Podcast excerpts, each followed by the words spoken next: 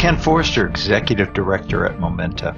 Welcome to our Digital Thread podcast, produced by, for, and about digital industry leaders. In this series of conversations, we capture insights from the best and brightest minds in digital industry. They're executives, entrepreneurs, advisors, and other thought leaders. What they have in common is like our team at Momenta, they are deep industry operators we hope you find these podcasts informative, and as always, we welcome your comments and suggestions. Good day and welcome to episode 167 of our Momenta Digital Thread podcast series. Today, it's my great pleasure to have Girish Juneja, Senior Vice President and Chief Digital Officer of Dover Corporation, a diversified global manufacturer and solutions provider with annual revenue of over $7 billion. Prior to joining Dover in 2017, Girish served as Chief Technology Officer of Altisource Portfolio Solutions, a premier marketplace and transaction solutions provider for the real estate and mortgage industries. Prior, he was General Manager, Big Data Products, and Chief Technology Officer of Data Center Software at Intel Corporation. There, he led the company's big data software strategy, drove the technology vision for Intel's data center software, and launched the Intel Hadoop platform worldwide. As part of Intel's executive team, he helped lead several strategic acquisitions, including the acquisition of McAfee. Girish came to Intel through the acquisition of Sarvega, a company he co founded to deliver XML solutions for enterprise IT. He had his career start with senior technology and management roles at Thomson Financial Services, Verizon, and MCI Telecommunications. Girish holds a BE and MS in economics, electrical, and electronics engineering from Birla Institute of Technology and Science an MS in computer science from the University of Maryland Eastern Shore, and an MBA in finance and strategy from the University of Chicago. Girish, welcome to our Digital Thread podcast. Thank you. Appreciate you having me here. Oh, appreciate you taking the time. If I judge one's value in terms of a podcast based on how long it takes us to actually coordinate and get everything there, this is going to be a really interesting podcast because you and I have been working to schedule this for quite a while. I always like to start off with this idea of a digital thread. What would you consider to be your digital thread? In other words, the one or more thematic threads that have defined your digital industry journey. Yeah, Ken, that's a really fascinating question. Actually, helps me think through connecting the dots in my career as I've been in different verticals. The theme that kind of runs through all of them, better or worse, has been businesses that have been trying to change what they do with the use of technology. So I go back to my early years in telecom, such as MCI and later GTE, both of which are Verizon. Telcos trying to move upstream and having some value add on the content side. This is where I spent the first 10 years, where they were innovating on what content services we can deploy. And they were starting from scratch, literally having built major businesses around the core telco services, but little to no experience in content. And then, you know, that is kind of what led me to Sarvega. I'll come back likely to explain how that story came about. And then at Intel, again, you know, a company uh, steeped in tradition of silicon and silicon innovation, beginning to see cloud and mobility transitioning away from having kind of this monolithic silicon architecture to far more distributed silicon architecture and how to position in that market. Their open source software became a big lever to try and influence the purchasers of silicon so that they can keep the customer on Intel Silicon despite the changes in the architecture that was happening at that time at the hardware level. And then later on in uh, Altisource and financial industry, as you know, real estate has gone through at least two or three major digitization cycles. This was the last one coming out of the recession in 2008 and trying to completely digitize the entire process all the way from origination to servicing and generating value as a result of doing that. And finally, at Dover again, uh, my last four years in manufacturing, um, uh, Dover is a great company with wonderful brands that have been there. These are storied brands, have been there 80, 100 years, some of them longer than Dover's own lifespan. And as is true of manufacturing companies, a lot of continuous improvement and lean culture now looking at the next step function change in value creation and digital is one of those value creation levers. So that's another similar digital thread running through my career. So here we are. Wow what a great background to uh, culminate in the role that you're working at now. Let's take that last digital lever as you call it or change lever. Really like to start with a broad question and And that is really what does digital transformation mean to you? Yeah, it's Ken, as you know, it's become kind of the buzzword used for to describe everything and anything to do with technology. And then after a while, you begin to think, is it is it just a marketing term? So you got to step back and see more from, I would say, a business standpoint rather than a technology standpoint. Fundamentally, it's a core value creation lever to me. Digital transformation is that is non-incremental in nature. So technology is used in industries all the time. I, am referring to information technology. And a lot of times it's used as a continuous improvement lever, automation of certain processes, uh, reducing the error rate of some manual efforts, making the materials management work in an industrial environment, materials flow work, making the billing and accounts payable far more automated. Those to me are all continuous improvement exercises that happen and needs to happen in businesses all day long as information technology advances. Digital transformation is about rethinking the product, the service, or the operations from the bottom up in terms of experiences it offers to different personas engaged in it, reimagining that experience to address stated and unstated needs, and eventual goal being to generate exponential value out of that effort. And that's kind of the way I look at digital transformation efforts that we push at internally at Dover.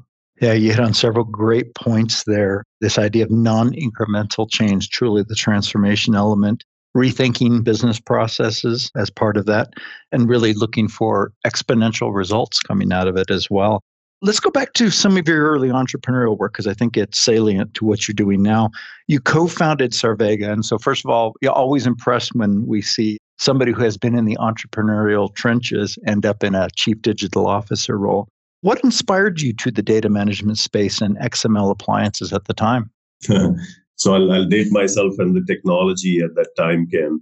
This is going back almost a couple of decades now. So, but I think it'll be an interesting maybe conversation as it connects some of the threads we do now. In my early career, I worked in telecom and financial industry when internet was still in its infancy, first major innovation cycle. And if you recall those days, the focus really was about presenting information in interesting, interactive ways to a user because the origin of World Wide Consortium and HTML came from a publishing industry standard called HTML.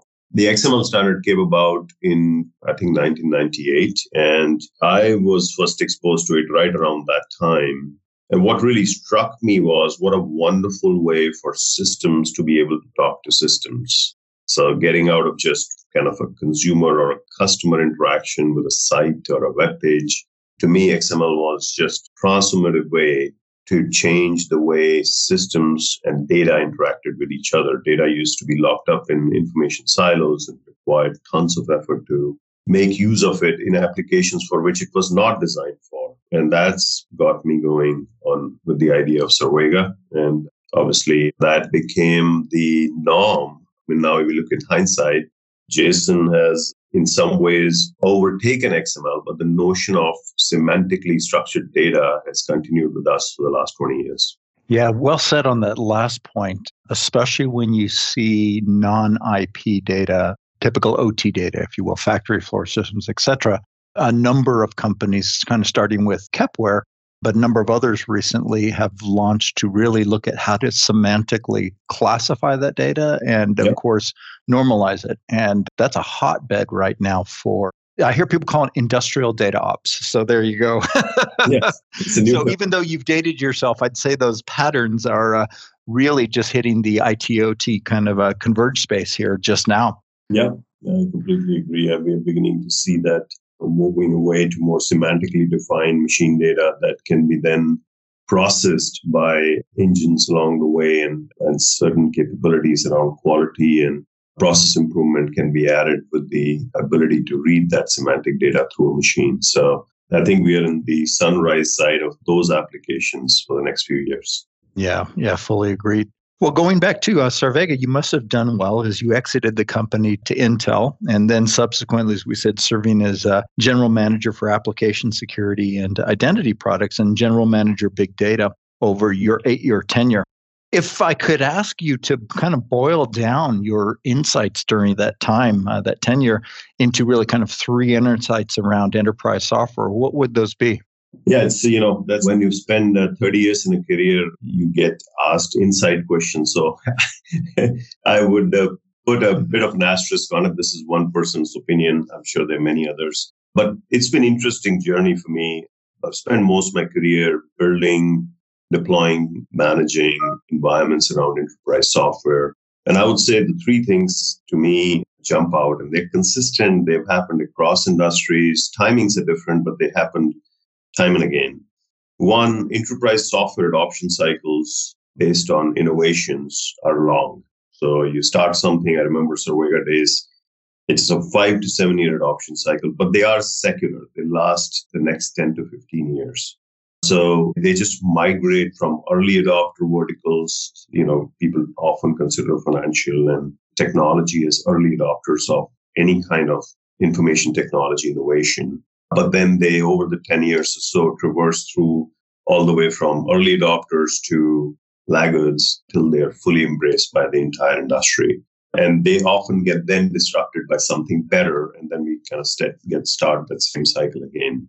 Second, the difference that I have seen in the last 20 years is that time to value expectations continue to shrink, right? The software delivery models going from enterprise software to SaaS and cloud, and that immediate uh, feedback loop available through mobile experiences. That has also affected time to value expectations.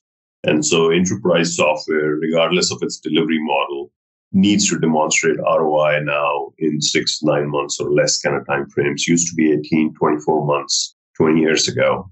And the third bit, which is fascinating to people who are more technology minded, is when you look at the infrastructure, by that I mean network, compute, memory, there's an innovation cycle in that infrastructure layer.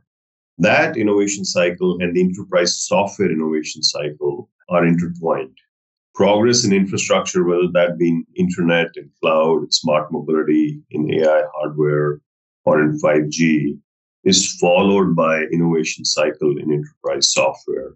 And the extensions of those enterprise software usages eventually feed back the loop to drive more infrastructure innovation. Those three themes to me have been consistent. I mean, if you look recently, the cloud infrastructure model led to SaaS model, of enterprise software. Smart mobility led to apps and enterprise apps. AI hardware is leading to innovations in how some of the applications are delivered and how AI and machine learning is becoming part of this. And I'm sure 5G will drive another enterprise software innovation spike, especially in industrials where there is a lot of communication issues due to a lot of metal available at the factory floor around Wi-Fi and so on. And this private 5G model potentially has a opportunity to remake the software stack inside a factory. Three great points in there. We often discuss with our podcast guests around the adoption rates for industrial IoT, which clearly did not meet some of the initial hype driven analyst predictions around how quickly the OT, if you will, generally would adopt such things. I think your point number one is really applicable there. And perhaps with an OT bias, you know, you could add a couple years on both the adoption and kind of the stickiness side of it. But again, I think your past and your insights well position you uh, for your current role. So let's go ahead and fast forward to that current role. So you're SVP and Chief Digital Officer at Dover. Tell us a bit about both the company and your remit there. Sure, sure. So, like I said earlier, right, Dover is a fascinating, diverse industrial manufacturing company we build a range of software industrial products. We take them, uh, sorry, sophisticated industrial products. We take them to market through our five segments. We sell not just the products, but also their parts and consumables. In order to make these products work, we also, in many cases, have embedded electronics and software with them that is built internally. And in many manufacturing factories that we have, we also design our manufacturing processes and occasionally tooling we have a very diverse worldwide workforce that is highly talented and a broad ecosystem of channels and partners that oftentimes work very closely with us for doing installation and services. So, all of these activities, as you can well imagine, are enabled heavily by information, the IT and OT capabilities that we deploy and continue to innovate upon across our companies. And because we are so diverse, obviously there's no central model that works in this entire environment. So my remit is kind of in some ways, I can put it in as a threefold category. One is to drive digital innovations in our physical products, in our processes, and across business functions, especially when they can create business value across our family of companies. And this could be organic or inorganic. So that's kind of one aspect of it. The second, I would say, is to hire, nurture, and motivate digital talent that comes to Dover either internally kind of incubated and grown or via acquisitions or via hiring because eventually digital innovation is driven by people and having the right set of skill set becomes supremely important especially in industrial manufacturing companies where whether that is where that has not been the forte traditionally. And the third is to provide governance and oversight on information technology, digital products, and other services that are enabled by digitization or information technology to ensure that they're used in a secure way. They're used, they're built with manageable costs, and they're fit for purpose. So I would package it in those three areas. The first one clearly focused on new revenue, new growth. The last one clearly more focused on better utilization of resources, more, I would say, cost side focus on improving our efficiencies while at the same time securing our environments and people being the bridge between the two. Mm, yeah, well said, especially the people statement, because digital transformation obviously is cultural change, especially for companies that have hardware DNA to them, as Dover traditionally has. You've joined this role in 2017 or took on this role. Tell us about some of your early use cases and wins. Yeah, sure. So I would call it our teams or broader digital teams use cases and wins. As you earlier mentioned, right? These are change management jobs. And we really need to bring that internal buy in together to push forward towards a certain direction. So those changes are only made with the full collaboration of teams across our businesses. I think as we reflect internally, I would say there are a couple of areas I can call out which have done really well. One of the issues in typically disparate industrial manufacturing companies like Dover, especially five or six years ago, was this massive, I would say, decentralization of information technology. And then as a result, a lot of legacy information technology and traditional thinking around IT governance gets set in place. So one of the earlier efforts that we made, which has borne itself out over the last two or three years, is to really completely rethink how infrastructure and and kind of keep the lights on IT needs to be managed, organized, secured, supported, and governed, and run through a three iterative kind of cycle on it in order to reach to the transformation end goal. And this has allowed us many old systems for functional operations, consolidate on few far more managed and governed and more SaaS like business systems, and then standardize our processes, how people engage with those systems around it. That has been a big win, I think, uh, for Dover as a whole. And then a second example I would mention is more on product innovation side. So there are many examples of that. I'll mention one or two, but general theme is four years ago, barely any physical product we manufactured were connected or connectable to industrial IoT or IoT environments if they were in the field. Over the last four years, we have connected many hundreds of our solutions that offer now connected operations. And many tens of them have additional value adds on top of that, such as not just they're connectable or connected, they also offer functional capability like improved safety, demonstrably improved efficiency, predictive maintenance in some areas, and then quality of operations oversight in some other areas. To give you one public example, we acquired a company about four five years ago called Third Eye, which at that time when we acquired it was primarily in basic telematics, like regarding the video with the camera, or they barely started at that time connecting those video streams back to cloud. But by closely integrating that in our waste hauling equipment manufacturing, we build the trucks that are waste trucks that large waste haulers use. We closely integrated the third eye technology at multiple levels in that truck. And now we are able to look at the same truck as a factory on wheels, right? That has safety capabilities that it offers, operational efficiency capability that it offers, performance and utilization, and you know, kind of driver efficiency capabilities. All of those exposed through the data that is collected through that truck while it's doing its service operations, looking across a fleet, layering those capabilities that I just mentioned on top of that data, and then offering that as a service to the haulers back off so they can maintain their fleet, which is the single largest capital expense they have, in a better, more efficient way. So that example would maybe illustrative of the product innovation side of it.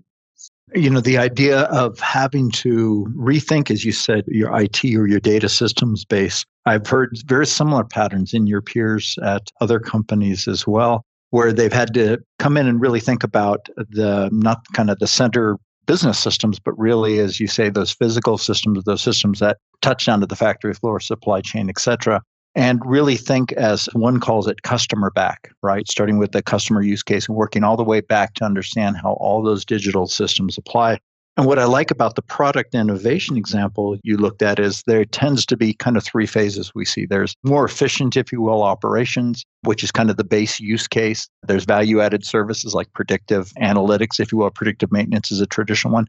Then there's this nirvana of product as a service, or in some cases, service as a product. And it's interesting because the examples you gave almost touched all three of those, right? When you mm-hmm. talked about this factory on wheels concept, which I think is pretty interesting.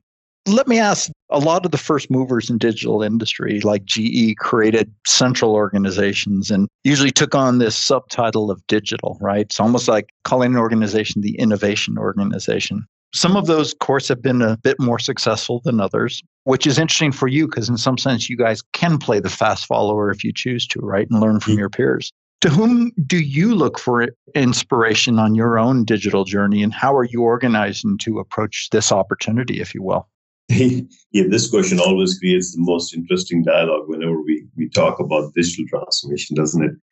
So, look, I firmly believe there isn't like one playbook that works for all industrial companies. More often, more closer I've gotten to our peer group in industrial companies, more I have understood how different some of them are from each other. Industrial manufacturing companies, because they end up having multiple businesses under a roof, end up being fairly unique once you understand exactly what markets they play in, how they play in those markets, and what kind of role competitors, partners, and the ecosystem play, because that kinds of define the play field you have for digitization available to you. So we try and be cognizant of learnings from our people, larger industrial companies that have tried or are trying two or three models before, but we try to kind of chart our own course that fits Dover best. And it may or may not look exactly like anyone else's. But the good news is there are three or four different design patterns out there, so we can pick and choose what applies in certain areas where we want to move the needle forward for our business. Yeah, I like the way you worded that. So there may not be one playbook perhaps that fits, but as you think of those design patterns as being chapters you can apply depending on your situation and use case, right? You freely choose from a lot of different good examples in the industry. And again, it's good when you're in a fast follower stage. yeah. I mean, the, the way I look at it is a multi inning game, right? You have to iteratively move. So you're trying to major transformations but you have to have organizational change happen to kind of collaborate with that transformation goal. So you have to deal with it as situation arises, but in multiple layers. So there are certain transformations that are easier than others from a change management standpoint. And so you kind of go ahead and do those, and then you prepare the organization for the next stage. And meanwhile, the environment around Dover is also evolving. The ecosystem is evolving. Our portfolio is evolving. We buy and sell companies. We have a portfolio strategy. That also influences then what is the next bigger change or transformation possible, which is why I said it's not always exact ones. You almost have recipes out there and you pick which recipe might fit. And sometimes you're creating your own, a new one. Yeah, it's a good way to think about it. You mentioned earlier people being the bridge between really driving this digital change at the and then the physical and providing governance and talent overall. So, how do you assess each of your team's readiness for digital change, and how are you building the leadership and infrastructure to support that transformation? That's another topic of hot discussions, oftentimes, which is how to disseminate that leadership that digital awareness across organization. I think we are we're finding our way through it. But there are two aspects in the way we apply this assessment to our operating companies. First is more outside in, which is the criticality of role digital transformation is likely going to play in the business at a particular moment in time. And then second is more internal, how ready and capable the organization really is to fully leverage digital transformation. So while the timing can be defined outside in, if we believe the role of digitization is significant for that business to fully leverage it, the latter defines the path we take, right? We can take a more lean in path where we have certain corporate digital innovation resources and leadership because they need to go faster. We come in there and help our businesses to move faster in that direction. Or if the organizational internal capability exists, then, then we play more of a supportive role. That being said, in all fairness, there's also an opportunistic element of this readiness. Sometimes you get some very interesting, relevant M&A opportunities that might offer value creation, and the organization may not be right away at that point be fully ready to absorb it. So you're not going to wait for perfection in some cases. You, in that cases, surround them with additional capabilities from corporate, but still move ahead because those opportunities are far and few between these days. Mm, yes, and you certainly need to move quick given how frothy of a market is right now, particularly. Yeah. Um, you've mentioned outside in portfolio M&A, all leading to this you know, thought of leveraging the innovation ecosystem, both inside and outside the company. What's your strategy? How are you guys approaching this? Yeah, so Ken, when I joined Dover, I was the CDO, but I was also the employee number one of the digital organization. So the need for talent, I've been very acutely aware of it since the time I started this job. And so we have taken a multi pronged approach, and I would say we continue to tweak upon it as labor markets tight and various other, you know, the cost and of good digital talent continues to rise. So we take an approach where we have internal and external innovation ecosystems. On the external side, we work with universities. We have some labs that we have worked with MIT on, Georgia Tech on, some universities in Europe, uh, close to where plants are situated. We worked with them on. On the external side, we also work with uh, or in close touch with venture groups that tend to invest in industrial software companies. So we have early eyes on what capabilities might be out there that we may down the road look at as business accretions by M&A and then some private equity companies that play closely in industrial software companies you stay in close touch with them. On the organic side which is really where the magic comes together we have a digital lab here in watertown massachusetts where i am today and not a very large lab but we do have a lot of thought leadership that comes from here on digital innovation possibilities. I mean, they're allowed to really do more breakthrough thinking and not to just look at the next immediate adjacencies, but to look further out and to experiment with it and then try to bring it together as valid business cases that the operating companies who have the field resources can take to market. So that is another angle. And then finally, when you look at digitization in the processes, that is far more of collaborative effort in operating companies where you're trying to drive change management, not just in technology, but in people and process. So we have this major initiative going on on digitizing our commercial operations on, on having most of our product information and transactional capabilities to our channels available digitally. And there we closely collaborate with the sales and marketing teams and we continue to ask for and the the leaders in the operating companies continue to push for in their organization bringing in digital marketing digital selling capabilities so that they can fully take leverage of technologies we're putting in place for them. So it is a multi-pronged aspect multi-pronged effort. Uh, this is to me one of the biggest reasons digitization in industrial companies succeeds or fails. It's really the right talent in the right place at the right time Mm. And I'd say a holistic perspective. You seem yes. to appreciate the outside innovation as much as you appreciate the organic, if you will, innovation internally. And I think that's absolutely key. As you said, you know, um, external innovations might really catalyze, if you will, what the company needs to do. But both, or like you said, looking at the ability of your company to absorb such change is absolutely as critical as well. And so it, in some sense, defines that dual footed role of the best chief digital officers, one foot in kind of that external innovation arena and one foot in the company's operations and future. And so, well done. So, in closing, I always like to ask tell me a bit about how you find your personal inspiration. we are all following in the steps of giants. There are a lot of phenomenal people, thinkers out there that have led business changes, complex business changes. It's funny, I'm father of two grown up boys, and I have to tell you, I learn more from them every day. so, broadly speaking, we are going in the footsteps of giants. You know, the people have made giant strides in business transformations through technology. If you look at tech companies, some of them that have successfully transitioned from a traditional tech company to a modern tech company. You take examples of Adobe and Google and Microsoft. I mean, there's a lot to learn there on how to make business transformations work. In industrial side, you look at Siemens and others that are making significant strides. But really where I come back to is change, right? How to make people come together in this change exercise that we are going on to. And there I've learned that the softer skills are, are as relevant and actually in some ways far more relevant than hard technology skills in making these change management journeys possible. So I love books like Blink by Malcolm Gladwell that talks about how we make decisions based on first impressions, sometimes for good, sometimes for blunders or economic books like Nudge by Richard Thaler, which talks about human behavior and its impact on how choices are presented. So I have to tell you, I, have learned more from this non technical reading because I believe more of my work now involves affecting that change. And then I need to kind of better understand how that is done in a easier at scale way manner that is deployable in an organization with the complexity that we have. So I get some inspiration from those.